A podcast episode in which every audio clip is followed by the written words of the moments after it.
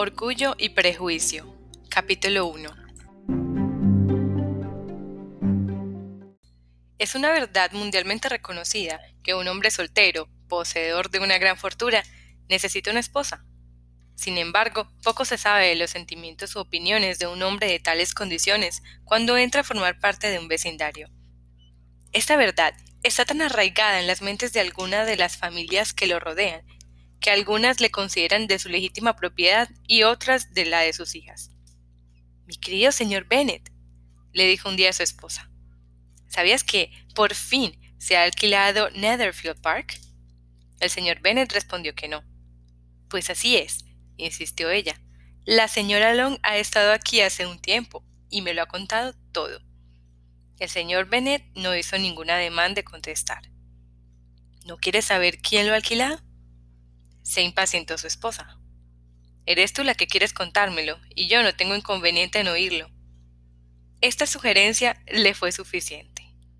Pues sabrás, querido, que la señora Long dice que Netherfield ha sido alquilado por un joven muy rico del norte de Inglaterra y que vino el lunes en un lando de cuatro caballos para ver el lugar y que se quedó tan encantado con él que inmediatamente llegó a un acuerdo con el señor Morris, que antes de San Miguel vendrá a ocuparlo y que algunos de sus criados estarán en la casa a finales de la semana que viene. ¿Cómo se llama? Bingley. ¿Está casado o soltero? Oh, soltero, querido, por supuesto. Un hombre soltero y de gran fortuna. Cuatro o cinco mil libras al año. Qué buen partido para nuestras hijas. ¿Y qué? ¿En qué puede afectarles? Mi querido señor Bennet, contestó su esposa. ¿Cómo puede ser tan ingenuo? Debe saber que estoy pensando en casarlo con una de ellas. Ese es el motivo que le ha traído. ¿Motivo? Tonterías. ¿Cómo puedes decir eso? Es muy posible que se enamore de una de ellas y por eso debes ir a visitarlo tan pronto como llegue. No veo la razón para ello.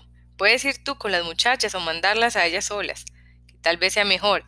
Como tú eres tan guapa como cualquiera de ellas, a lo mejor que el señor Bingley te prefiere a ti. Querido, me adulas.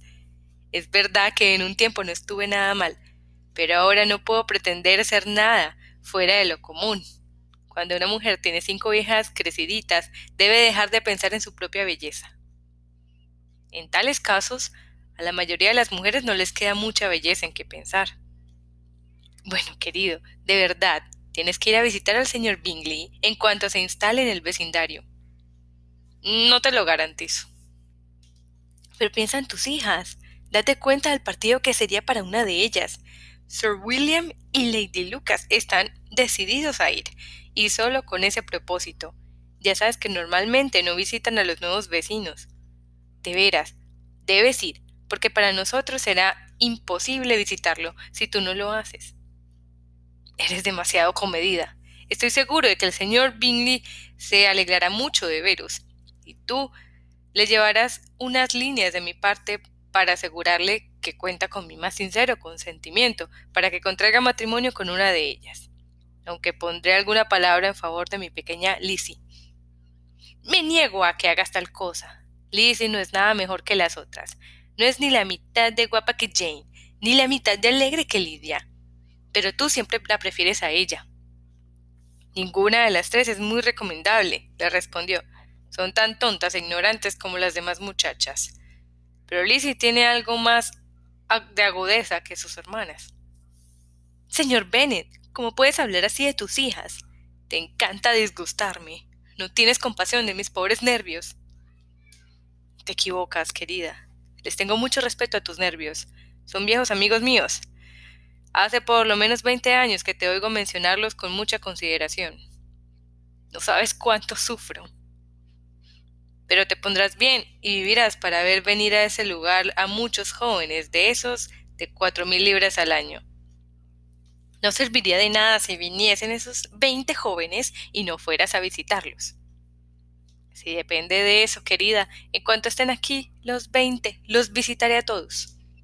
El señor Bennet era una mezcla tan rara entre ocurrente, sarcástico, reservado y caprichoso, que la experiencia de 23 años no habían sido suficientes para que su esposa entendiese su carácter.